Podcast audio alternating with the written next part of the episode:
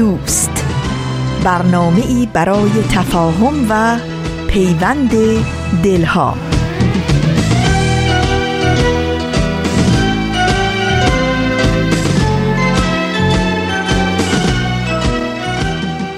با درودی به گرمی آفتاب از افقهای دور و نزدیک به یکایک شما شنوندگان عزیز رادیو پیام دوست. امیدواریم در هر کرانه و کناره این دهکده جهانی که هستید دلشاد و تندرست باشید و روز خوب و پر امیدی رو در این پاییز پربرگ و رنگ سپری کنید. نوشین هستم و همراه با بهنام پریسا و دیگر همکارانم پیام دوست امروز رو تقدیم شما می کنیم شنبه 17 آذر ماه از پاییز 1397 خورشیدی برابر با هشتم ماه دسامبر 2018 میلادی رو پیش رو داریم و برنامه های آن 18 نفر ورقی از خاطرات و پندها و پیمانها بخش های پیام دوست امروز خواهند بود که امیدواریم از همراهی با اونها لذت ببرید. تماس با ما رو هم فراموش نکنید نظرها پیشنهادها پرسشها و انتقادهای خودتون رو مطرح کنید و از این راه در تهیه برنامه های دلخواهتون با ما همکاری کنید. اطلاعات راه های تماس با ما رو تا چند لحظه دیگه یادآور خواهم شد. اما توجه داشته باشید که این اطلاعات در وبسایت رادیو پیام دوست هم در دسترس شماست. آدرس وبسایت ما هست www.persianbahaimedia.org با ایمیل آدرس ما هست info at persianbms.org با تلفن شماره ما هست 001 703 671 828 828 در شبکه های اجتماعی ما رو زیر اسم Persian BM جستجو بکنید و در پیام رسان تلگرام با آدرس BM contact با ما در تماس باشید.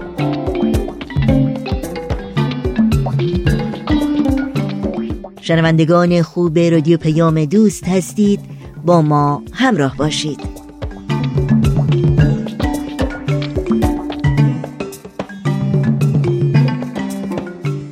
شنوندگان عزیز پیام دوست امروز را آغاز کنیم با بخش تازه از مجموعه آن هجده نفر. با هم بشنویم.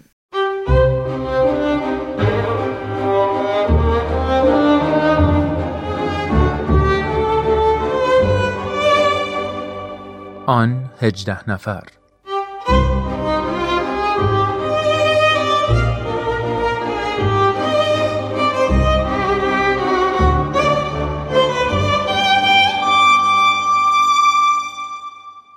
دوستان عزیز خانم ها و آقایون وقت شما بخیر. خوش اومدین به دومین قسمت از مجموعه آن هجده نفر. مجموعه ای که به تاریخ زندگی اولین هجده نفری که به حضرت باب ایمان آوردن به روش فکر کردنشون به جستجو کردنشون به اتفاقات طول دوره زندگیشون و در نهایت به نگرششون به حضرت باب می‌پردازه و در مورد ابعاد مختلف شخصیتشون صحبت می‌کنه. در این برنامه در خدمت جناب وحید خورسندی عزیز هستیم. همونطور که جلسه گذشته خدمتتون عرض کردم قربان وقت شما بخیر. خیلی خیلی خوش اومدین. خیلی ممنون که دعوت ما رو پذیرفتین. جناب عبدی عزیز خیلی خوشحال هستم که در خدمت شما و شنوندگان عزیز هستم. خیلی متشکرم. ممنون از لطفتون. اگه اجازه بدید دومین قسمت از این مجموعه برنامه رو به اتفاق آغاز می‌کنیم.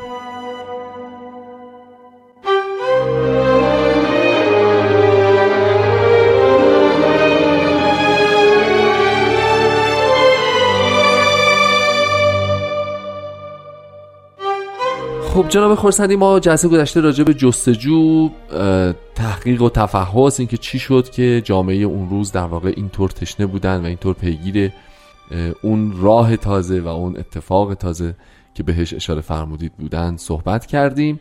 در مورد خود مفهوم حروف هی صحبت کردیم کلمه هی و اینکه ارتباط این اعداد یک پنجره جدیدی بود که به روی اذهان باز شد هم صحبت کردیم.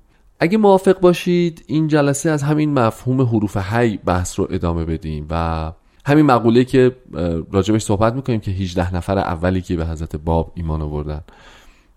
میشه بفرمایید که خب ظاهرا چند نفر دیگه هم قبل از این 18 نفر مقام حضرت باب رو شناخته بودن و کشف کرده بودن. چرا ما این 18 نفر رو اینطور ازشون یاد می‌کنیم و به طور خاص حروف هی نامگذاری می‌کنیم؟ تفاوت بسیار مهمی هست. بین اینکه افراد از چیزی مطلع بشند بله. و به صورت پیگیر دنبال اون چیز باشند. آها. یعنی فرق است. شاید اینجور بگیم. بین کسی که شهروندی یک کشور را با زحمت خودش به دست میاره میاره. و کسی که در آن کشور متولد میشه. درسته. هر دوشون ظاهرا در یک مقام قرار می‌گیرن. دوتاشون شهروندند. بله. ولی خیلی از اوقات تفاوت بنیادینی در روش رسیدن به این موجوده.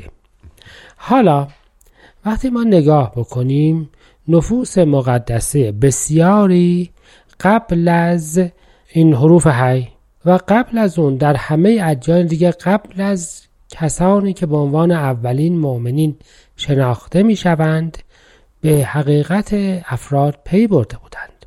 اسلام دارد می‌گوید که ابو عامر راهب و حداقل طبق تاریخ خدیجه همسر حضرت رسول اکرم از دعوی ایشون قبل از اظهار امر علنیشون قبل از دعوتشون مطلع بودن ولی به عنوان اولین مؤمنین کسی ابو عامر راهب را نام نمی‌بره نمی‌بره.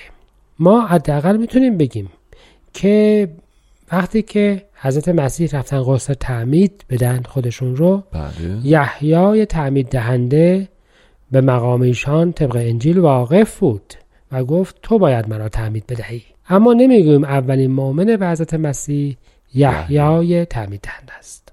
بحث اینجاست که افرادی باید مشخصا دنبال مطلب خاصی بگردند و آن وقت دعوت بشوند و این دعوت رو بپذیرند و در یک مجموعه قرار بگیرند.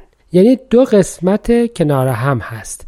یکی دعوت و یکی جستجو و قبول. یعنی این 18 نفر در سیستم جستجو و قبولشون و هم در سیستم دعوتشون تفاوت بنیادی وجود داشته مرزم اینجاست که دوتای اینها با هم موجود بوده. یعنی هم در جستجو بودن و هم دعوت شدن برای ایمان. ببینید ملا حسین بشرویی جستجوی پیگیرانه ای رو از بعد از فوت سید کاظم رشتی به دنبال حقیقت آغاز کرد. بله بله. و ضمنا طبق مطالب تاریخی حضرت باب از او خواستند که به دعوت جدید ایمان بیاره. ایشان خودشون رو به اون معرفی کردند بله. و او دعوت ایشان را پذیرفت. پس یه ترکیب دوگانه وجود داره. درست اگر افراد مورد دعوت قرار بگیرن و نپذیرند که هیچ. اگر هم بدون اینکه مورد دعوت قرار بگیرن مطلع بشوند مثل مثلا شیخ احمد احسایی مثل همسر حضرت باب و مثل بسیاری از افراد دیگر ممکنه باشند. درست. اونها هم شامل این مطلب نمیشن. پس ما یک دوگانه داریم. باید دوتاش با هم باشه. هم او به جستجو باشد مشخص هم به دنبال حقیقت و هم از طرف حقیقت مورد دعوت واقع بشود. و به این ترتیب این ترکیب دوگانه هجده نفر اولی که چنین حالی رو داشتند تقریبا این نفوسی هستند که در تاریخ دیانت جدید به اونها حروف گفته میشه. جناب خورسندی همونطور که شما اشاره کردید و از شیخ احمد احسایی و سید کاظم رشتی نام بردین اصولا نگرش شیخیه تو این قضیه خیلی پررنگه یعنی شیخیه انگار به نسبت دیگران حقیقت بیشتری رو فهمیده و پیدا می‌کنه و نزدیکتر بهش و نشانه هاش رو می‌بینه و حتی به دیگران سعی می‌کنه که یک گوشه هایی رو هم نشون بده. این از لحاظ تاریخی نزدیکی وجود داره یا عرفان شیخیه در واقع به اینجا میرسونتشون؟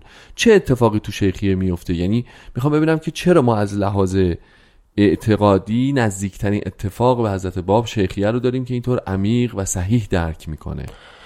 خب واقعا من چراییش رو به معنای اینکه چرا این افراد خاص چه این بصیرت روحانی و معنوی رو پیدا کردند نمی‌دونم. با اون که در واقع ولی در این حال می‌دونم که جز شیخ احمد احسایی و سید کازم رشتی تقریبا در اوان ظهور حضرت باب در هر نقطه ای از ایران کسی بود. پیری روشن زمیر و مبشری بود که مردمان را بشارت می‌داد که خیلی زود قرار موعود بیاد. شما تو آذربایجان می‌بینید در مناطق مختلفی از اصفهان می‌بینید در کاشان می‌بینید و وقتی که شرح حال مؤمنین اولیه دیانت جدید رو بررسی می‌کنید بسیاری از اونها نه به بشارت شیخ احمد و سید کازم به بشارت افرادی در محل خودشون بله.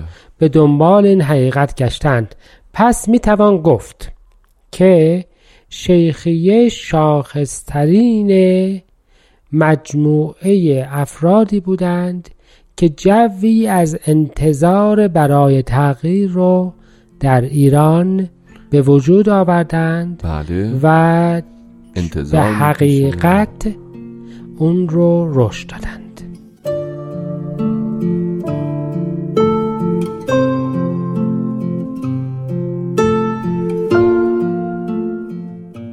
حضرت بهاءالله میفرمایند از صدر اسلام اکثری در بحر اوهام و زنون مستغرق. بعد از خاتم انبیا و ائمه طاهرین دو نفس به حق واصل و به تراز آگاهی مزین. مرحوم شیخ و سید علیهما بها و لبها. و تایید بر سید بشر آن دو نفس نمودند.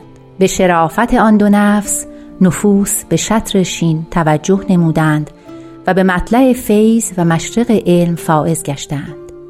و این از فضل آن دو وجود مبارک بود.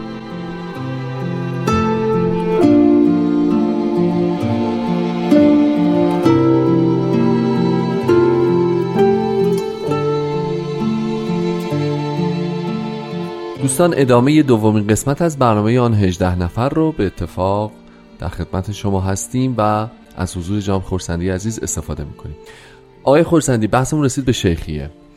تصور من به شخصی این بود که تمام اعضای حروف های همه از شیخیه هستند. که شما میفرمایید ظاهرا این اتفاق نیفتاده نه من از کردم مختلف ایران. عرض کردم اگرچه حروف های همه از شیخیه هستند. و فقط شیخیه نبودند که به نزدیکی ظهور موعود بشارت می‌دادند ایران در اون زمان پر از افرادی بود که در منطقه خودشون به مردم بشارت ظهور جدید و ندای تازه رو می‌دادند. می‌دادن. بذارید پس راجب شیخی یه ذره بیشتر صحبت بکنیم.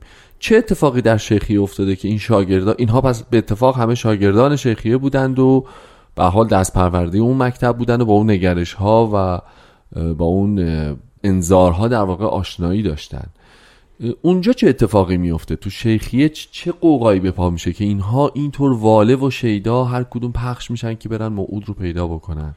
شاید اینجوری نگاهش بکنیم که شیخیه مظهر نوعی نگاه دیگه به دیانته. صحیح.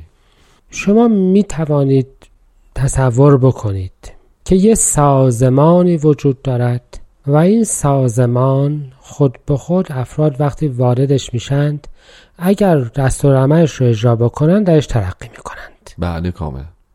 مثلا ارتش. بله. مثلا سیستم اداری استخدامی. هر, هر, هر جایی. بله. افراد مثلا با لیسانس وارد میشن از درجه حالا مثلا هفت استخدامی شروع می‌کنن به تدریج کارهایی رو انجام میدن مدارج رو تعیین می‌کنن و انتظار میره که برسن مثلا به سطح معاون وزیر برسن به سطح مدیر کل یا اونجا برسن به سطح افسران ارشد یا حتی عمرا بله بله. و شما تصور بکنید که یک زمانی در دورانهای دیانت هم همین بوده. یعنی اینکه حتی در دوره در تاریخ بنی اسرائیل می‌بینیم که شما مدارس پیامبری داشتید. مدرسه یعنی اف- پیامبر. بله یعنی افراد وارد می شدند و انتظار می رفته که ازش پیامبر بیان بیرون. شما وقتی که انبیای بنی اسرائیل رو میشنوید ضمنا می‌دونید که اینها بعضیاشون می‌گفتن که اون مدارس پیامبری باطله و مدارس ما درسته. ولی به حال شما در دوره انبیای اسرائیل یک مجموعی از مدارس پیامبری در اراضی مقدسه دارید. خب این یه روش دیدن فیض الهیه یعنی اینکه شما انتظار داشته باشید بله. که پس یه مدارج طی بشه یه کتاب های خونده بشه یه سری تصویب نامه و گواهی عکس بشه و هر کی صاحب این گواهی هاست پس متخصصه خیلی. خوب اما در حقیقت فیض الهی و هدایت الهی وقتی نگاهش بکنیم مجبور به قرار گرفتن در راههایی که مردمان براش تعیین می‌کنن نیست. بله. خداوند در تورات می‌فهمد که من به روش شما نمی‌روم و به اصطلاح تورات خداوند در راه های شما نمی‌رود. یعنی شما نمی‌تونید یه چارچوبی برای خداوند تعیین بکنید. بگویید تو باید از این چارچوبی که ما می‌گوییم رفتار بکنی. در قرآن کریم هم به این اشاره میفرمایند که خداوند دستش بسته نیست هر کاری که بخواهد می‌کند. شیخیه به یک معنا تبلور این طرز نگاه به دین است. یعنی اینکه شما نمی توانید انتظار داشته باشید که یک سری مقدمات رو حاصل بکنید و قطعا فیض الهی رو از اون چکار بکنید یا هدایت الهی رو یا حقیقت رو خداوند بر شما به این ترتیب آشکار بکنید. این همان چیزی است که ادبیات ایران پر است که حقیقت رو اهل مدرسه پیدا نمی- نمی کنند. یعنی اینکه به روش مسجل نیست. ولی نگاه بکنید که تمام تاریخ ایران این بحث رو به طور مداوم داشته. فقهای اصولی که در دوره قاجار قدرتشون رو تثبیت کردند بله. معتقد بودند که افراد از مقدمات و شرح لمعو و نمی‌دونم عربی شروع می‌کنند به تدریج پیش این مجتهد و مجتهدی که اجازه می‌گیرند و میشن مجتهد و هر مجتهدی واقف به اسرار و حقایق شریعت است و مجاز به اظهار نظر راجع به دیانت ولی البته همه به مطلب اینطور نگاه نمی کردند و راجع به این اگه اضافه بعد تنفس کوتاهی بیشتر صحبت بکنم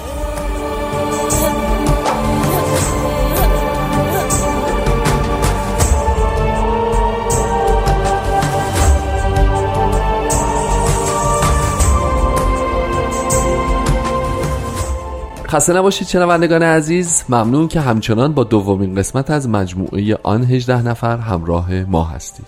خب جام خورسنده عزیز پس ما راجع به شیخی یه مقدار صحبت کردیم. گفتیم که شیخی معتقد بودن که نباید خداوند الزاما خودش رو در قالب و روش و اون چیزی که ما انتظار داریم اون چیزی که ما فکر می‌کنیم در بیاره و حقیقت الزاما ممکنه که در این قالب نمودار نشه. یه مقدار اگه صلاح می‌دونید راجع به این بیشتر صحبت بکنیم و اینکه خب پس آیا این روش می‌رسه ما رو به روش که میگیم بیشتر قلب رو باید آماده تجلی بکنیم و آیا روش های دیگه یعنی جواب نمی‌داد یا چجوری بود تو مقطع زمانی شاید به یه معنای؟ دیگه اینطور می‌شد که پس در هر دوره بله یک کسی هست که اون مظهر جلوه الهیه بله و انتخابش توسط خداوند صورت صورت گرفته و دلیل نداره که حتما طبق قوانین ظاهری شریعت به این مقام رسیده باشه. یعنی بذارید اینجوری نگاه بکنیم. ناپولون بناپارت رهبر بسیار توانای نظامی بود. درست. ولی البته تو مدارس نظامی تحصیل نکرد نکرده بود. شیخ احمد و سید کاظم و بسیار از اینها البته علمای دین بودند ولی بله. قطعا به عنوان تراز اول مجتهدین در تمام ایران شناخته نشده بودند. درسته. می‌خوام اینو عرض بکنم فقط نه اینها. شما نگاه بکنید که بزرگان فلاسفه و علمای ایران هم همیشه درگیر طبقه فقهایی بودند که سیستم رسمی رو تحصیل کرده بودند و چشم دیدن این افراد رو نداشتند. نداشتن. این نوع افراد میشن افراد کاریزماتیک افرادی که تواناییشون نه از مدارج تحصیلیشون نه از گواهی نامه هاشون بلکه از شخص خودشون و از اون جلوه هوش یا تواناییشون حاصل میشه. درسته. به این ترتیب مثلا شیخ احمد احسایی مجموعی از مطالب را بیان می‌کنه که کسی قبل از اون نگفته بود و به این ترتیب تعداد زیادی از افراد شیفته او و پیروش می‌شوند. و به همین مطلب علمای دین رو چکار می‌کنه؟ بسیار ناراحت می‌کنه. مجموعه اقتاب شیخیه صوفیه بله. رؤسای شیخیه و امثال این در اصل رهبران کاریزماتیکند. پس به جای اون رهبران به صورت کلاسیک که با یه مدارج اومدن بالا شما نوع دیگه می‌تونید بگید که فیض الهی همیشه یه جلوه داره و اون شخصی است که بهتر از همه راجع به دین تفسیر می‌کنه و حقایقی رو بیان می‌کنه و مطلب رو بیان می‌کنه. پس به این ترتیب برای اینکه شما بفهمید که باید چه کار بکنید به جای اینکه وقتتون رو در مدرسه صرف بکنید باید که بگردید و اون شخص را پیدا بکنید. این در واقع اون تعلیم شیخی است که باعث میشه که بله، شاگرد جستجوی مداوم حقیقت چیزی نیست که شما خودتان حتما پیشا پیش بدانید که چیست در اصل مطلب اینجاست حقیقت آن چیزی است که پس از جستجوی فراوان به شما گفته خواهد شد آها یعنی حتی خود شیخی هم مثل همون مثالی که شما زدین معتقد نیست که من یک سازمانی هستم بله که بله. حقیقت رو دارم بله. و شما این به همین جهت شما می‌بینید که مثلا بعضی اوقات یکی از رهبرانی که مثلا شیخ احمد احسایی بله. جانشین خودش رو سید کاظم رشتی تعیین می‌کنه. بله. به این معنا که ممکن بود کس دیگه هم باشه. خب بله. و سید کاظم رشتی می‌گوید که بعد از من را بگردید. موعود آمده است. خیلی از افراد می‌تونستن مدعی بشوند که من چه هستم. اونم. جانشین آن جانشین. اما همیشه یکی به توانایی و قدرت و حقیقت بیشتری که بیان می‌کرد به تدریج افراد رو به خودش جلب می‌کرد. این نوع رهبری کاریزماتیک این فهم دیگر از دین که افراد باید نه مدارجی رو طی بکنن بلکه باید چیزی در خودشان داشته باشند که نشان جلوه الهی باشه. درسته. نوعی فهم دیگر از دیانت بود که همیشه در تضاد قدرت مستقر قرار می گرفت. شیخیه مظهر این نوع از دین بودند. یعنی اینکه اگر کسی حقیقتی دارد اون حقیقت در رفتارش باید وجود داشته باشه و باید در جستجوی کسی باشیم که مظهر حقیقته. خیلی ممنون. متاسفانه وقت برنامه‌مون باز تموم شد. خیلی ممنونم که زحمت کشیدید و وقت گذاشتید. از شما هم ممنونیم شنونده های عزیز که همراه ما بودید. تا هفته آینده بدرود و خدا نگهدار.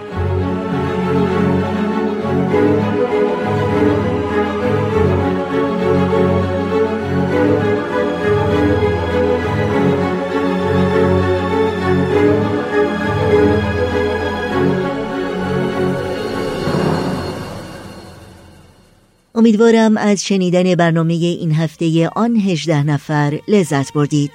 با هم به یک قطعه موسیقی ناب ایرانی گوش کنیم و برگردیم و برنامه های امروز رادیو پیام دوست رو ادامه بدیم. مجده بده مجده بده مجده که او باز آمد شام غم آمد به سر و صبح طرب ساز آمد. مجده بده مجده بده مجده که او باز آمد شام غم آمد به سر و صبح طرب ساز آمد. چشم جهانی روشن مجده به جان تو و من منجی و مود امم. از ره شیراز آمد منجی و مود امم. از ره شیراز آمد.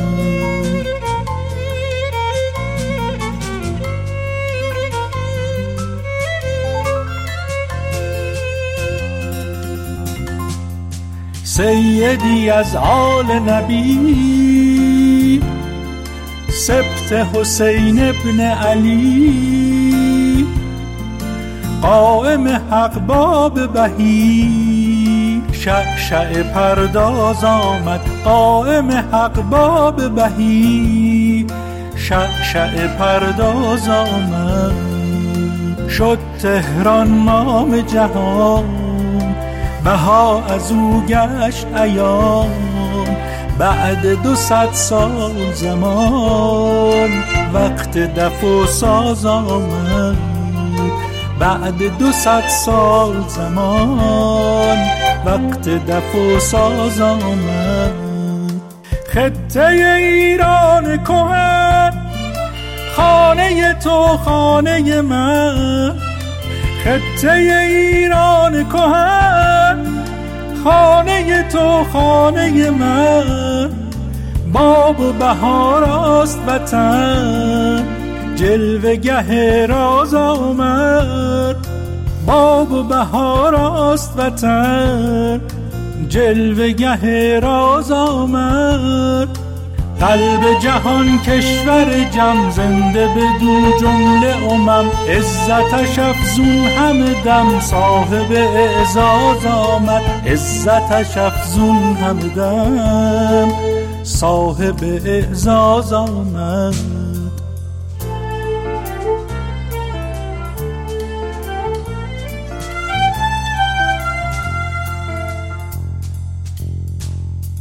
شام سیه رفت و دگر صحبت صبح است و سهر مرغ سهر خیز بپر فرصت پرواز آمد مرغ سهر خیز بپر فرصت پرواز آمد نغمه جانسوز سرا خواب هر دیده ربا. پرده به در جلوه نما. موسم آواز آمد پرده به در جلوه نما. موسم آواز آمد. موسم آواز آمد. پرده به در جلوه نما. موسم آواز آمد. موسم آواز آمد.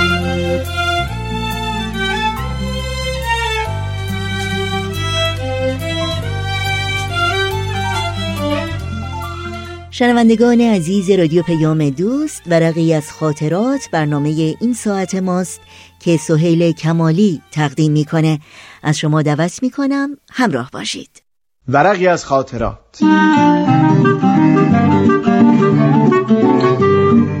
شما می‌تونید بخشای مختلف این برنامه رو در تارنما، شبکه های اجتماعی یا تلگرام Persian BMS دنبال بکنید.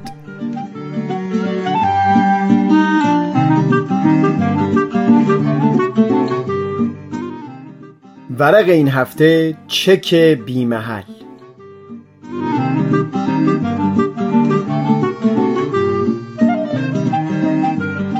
اون زمانی که به خاطر دانشگاه دور از خانواده و فامیل در شهر دیگه ای زندگی می کردم رابطم با خانواده یکی از دوستانم بسیار صمیمی شده بود. جوری که احساسم این شده بود فضای خونه و روابطشون در بود یا نبود من کاملا همسانی پدر خانواده به خاطر مشکلی در چند سال گذشته یک قدری کم حوصله شده بود و برخی نرم های اجتماع رو مراعات نمی کرد تفاوتی که در رابطه همین دوست من با پدرش در مقایسه با برادرش دیده می‌شد بسیار توجه من رو به خودش جلب کرده بود. بارها دیده بودم که وقتی یک مطلبی رو اون برادر به پدرش می‌گفت که در جمعها مراعات بکنه یا رفتاری رو قدری تغییر بده پدر برافروخته می‌شد و معمولا کار به بحث و مشاجره می‌کشید. دقیقا همون ایراد رو. اگر دوست من از پدر می‌گرفت بحث با ملایمت ادامه پیدا می‌کرد و جوانب مختلف مسئله رو با هم دیگه گفتگو می‌کردن. پیرامون اینکه دقیقا اشتباه کجاست و اینکه نیکوترین رفتار کدوم هست. برام جالب بود که دقیقا چه چیزی سبب همچو تفاوتی شده. یک وقتی با دوستم در این مورد طرف صحبت شدم. چندین باری رو به یاد او آوردم که پدر او وقتی چیزی رو درخواست می کرد اگر اون برادر به دلیلی اون را عقب مینداخت نق بود و گیر از سوی پدر. اما اگر این دوست من به دلیلی اون رو رد می‌کرد پدر به راحتی اون رو میپذیرفت. ساعتی در مورد این صحبت کردیم. دلیلی که در پایان گفتگو به ذهن این دوست من رسید این بود که می‌گفت من پدرم اگر هر ده رفتاری از او که می‌دیدم جای گفتگو داشتن تنها یکیشون رو انتخاب می‌کردم و در موردش گپی می‌زدم. و همین سبب شده سخنم بر اون موثر بیفته. از سوی دیگه درخواستای پدرم اگه جای گفتگو داشتن از هر چند بار فقط یک بار درباره صلاحیت اونها بحث می‌کردم. اما برادرم بدون استثناء هر اشتباهی که از سوی پدر ظاهر می‌شد به اون گیر می‌داد. و این یعنی تقریبا همیشه داشت به او گیر می‌داد. و هم درخواستای او رو تقریبا همیشه زیر سوال می‌برد.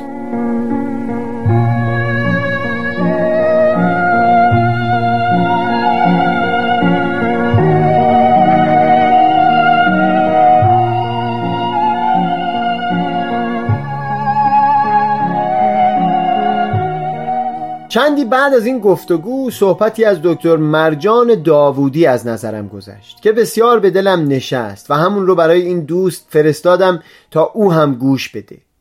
می گفت در هر ارتباطی و مثلا در رابطه زناشویی یک بودجه برای انتقاد هست. فرض کنید در حساب شما ماهیانه 300 هزار تومن می ریزن تا خرج خرید غذا کنید. و شما در همون هفته اول پشت ویترین هر مغازه تنقلاتی دیدید بی ملاحظه و حساب کتاب خریدید و خوردید. بودجهتون رو به پایان می‌برید و اون وقت که پای خرجهای ضروری می‌رسه دیگه پولی برای شما باقی نمونده. اون موقع اگر هم چک بکشید چکتون بیمحله. چون دیگه نقدینه ای در حسابتون باقی نمونده. به همین صورت شما انتقادهاتون رو خوبه که برای مواقع بسیار ضروری نگه دارید. اینکه دهها مورد در رابطه هست که به نظر شما بسیار بسیار ضروری به حساب میان این مهم نیست. مهم اینه که شما یک بودجه محدودی برای انتقاد دارید. و لذا بایستون رو صرف اون چند موردی بکنید که ضروری ترین ها به حساب میان. همچنین بعد از اینکه اون بودجه محدود به پایان رسید بقیه انتقادها دقیقا میشن کشیدن چک بیمحل توی مثال بالا. بعدها که در برخی رشته ها تدریس را آغاز کردم دیدم این نکته ای که مرجان داوودی بیان کرده بود و هم اون نتیجه که دوست من گرفته بود نشانه های اون رو می‌شد در همه جای زندگی سراغ گرفت. مثلا بنا بود در یک دوره سه ماهه شخصی رو در خوندن اشعار سنتی و هم یه قدری شعر نو کمک بکنم به مرور دریافتم در هر شعر تنها یک دو تا از اشتباهات او رو تصحیح کنم و توضیح بدم. چرا که اگه اینطور نباشه او هیچ گونه حلاوتی از شعر نمی‌تونه بچشه. و حتی اگر هم گریزان نشه بی تردید تمام حواسش به سوی اشتباه نخوندن متوجه می شد که معلومه هیچ لذتی نداره. همین نکته به پیشرفت خود من هم کمک زیادی رسوند. اون زمانی که می‌خواستم مراحل تکمیلی زبان عربی و انگلیسی رو طی کنم بر خودم هم یه قدری آسون می‌گرفتم. از نتیجه همین چیزها که پیشتر توضیح دادم برام معلوم شده بود که خوب 500 لغت جدید رو از خوندن ده داستان متفاوت یاد بگیرم. نه اینکه مثل قبلترها بخوام به هر لغت جدیدی که در هر جای متن برخورد کردم به قصد آموختن اون لغت رو چک کنم. اینطور هم شیرینی و حلاوت داستانی که داشتم میخوندم رو میچشیدم و هم از اون سو نرم نرمک لغتهای جدید به واژگان من افزوده می‌شدن. این تجربه جدید که توصیفش کردم در واقع این بود که بایستی در پرتو چشیدن شیرینی سرتاسر متن یک چند تا نادانسته هم به دانسته تبدیل بشه و نه اینکه اونقدر به نادانسته ها توجه بشه که تمام شیرینی از بین بره. تقریبا هیچ زمینه ای از زمینه های زندگی رو نمی‌دیدم که این تجربه به نحوی به اون مربوط نباشه. مثلا توی فوتبال همیشه علاقه من به دروازبانی بوده. گاهی وقتا دفاع من از دروازه خوب بود و بعضی وقتا هم واقعا بیش از حد ضعیف عمل می‌کردم. اما یک چیز همیشه برام مسلم بود. بعضی سرگروه ها بودن که هر بار در تیم اونها بودم قطعا دروازبانی من خوب نبود. چون محال بود از هر کدوم از اعضای تیم اشتباهی سر بزنه گیر ندن. چند نفری اما کلا روالشون تشویق بود. یعنی در موقع اشتباه سکوت می‌کردن چون می‌دونستن خود اون شخص به اشتباه خودش واقف هست. ولی هر زمان حرکتی بود که جای کمترین تشویق داشت حتما تشویق می‌کردن. جالب این بود همین چند نفری که میگم همون هایی بودن که قبل از بازی بهترین نکته ها رو برای پیشبرد دروازبانی به من یاد می‌دادن. و یا در طول هفته وقت میگذاشتن تا ساعتها با من تمرین بکنن. و این رو خودم میفهمیدم که اتفاقا در طول هفته اون چیزهایی رو با من تمرین می‌کردن که در طول بازی بیشترین اشتباهات من در همون موردها بودن. یعنی دقیقا همون اشتباهاتی که در طول بازی هر وقت از من سر زده بود در مورد اون سکوت کرده بودن.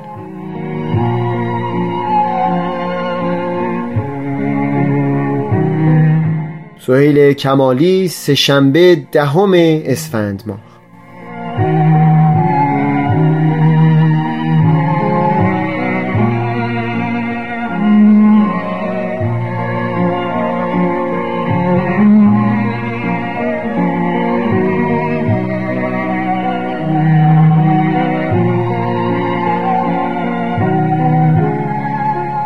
اگر می‌خواهی نگهم داری دوست من از دستم می‌دهی. اگر می‌خواهی همراهیم کنی دوست من تا انسان آزادی باشم. میان ما هم بستگی از آن گونه می‌روید که زندگی ما هر دو تن را غرق در شکوفه می‌کند.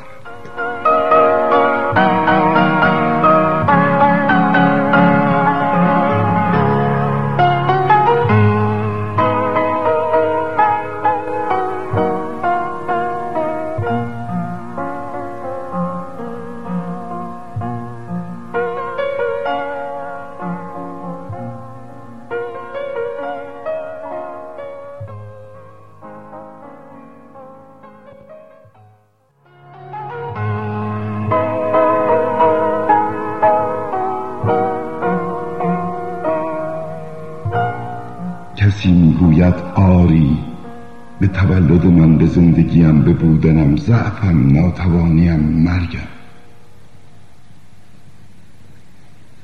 کسی می‌گوید آری به من به تو. و از انتظار طولانی شنیدن پاسخ من شنیدن پاسخ تو خسته نمیشه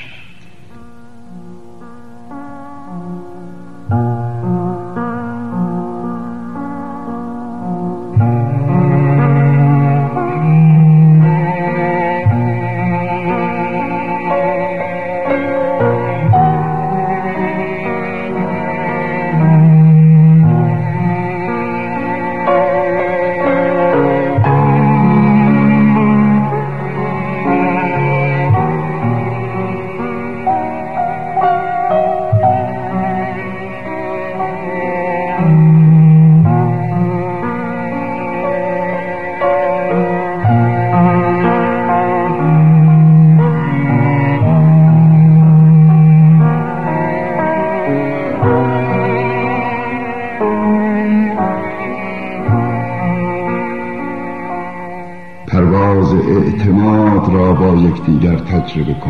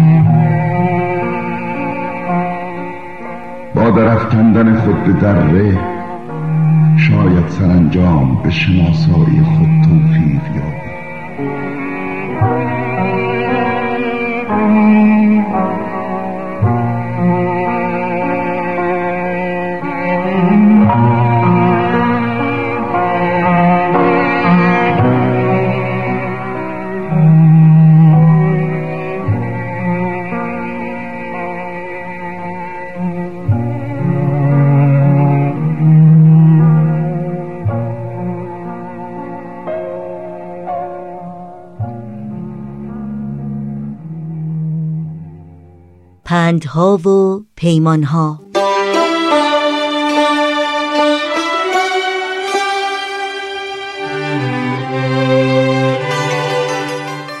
موهانداز کارامچاند گاندی معروف به مهاتما گاندی رهبر فقید سیاسی و معنوی هندوستان در سال 1869 میلادی یعنی حدوداً 150 سال پیش در یک خانواده هندو در گجرات هندوستان متولد شد.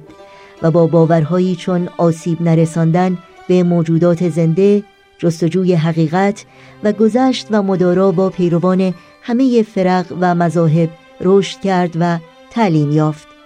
او تحصیلاتش رو در رشته حقوق در دانشگاه لندن در انگلستان به پایان رسوند و مردم هند رو در راه آزادی از استعمار امپراتوری بریتانیا با شیوه ضد خشونت رهبری کرد. گاندی در سن 76 سالگی هدف سوء قصد قرار گرفت و به قتل رسید. اما پندها و آموزه های او همچنان پایدار و آموزنده و الهام بخش نسل هاست.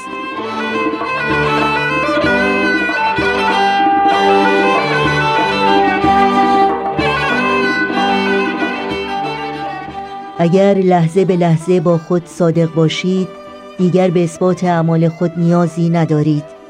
و اگر در زندگی حادثه پیش آید می‌دانید که مسلحت اوست و ماهیت وجود شما ثابت و سازگار باقی خواهد ماند.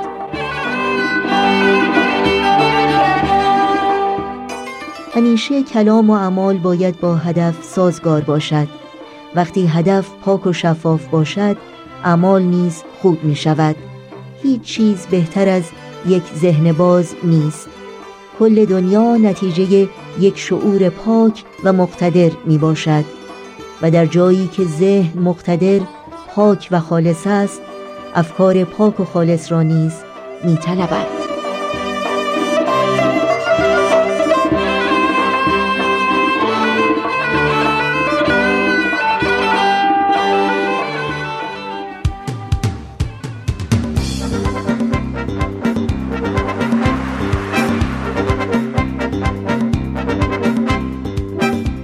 دوستداران نمایش و ادبیات نمایشی. با صفحه نمایش دوباره برگشتیم.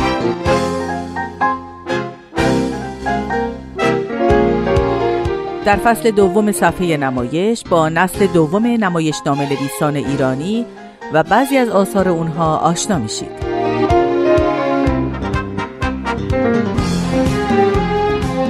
با من آزاده جاوید و فصل دوم صفحه نمایش همراه باشید.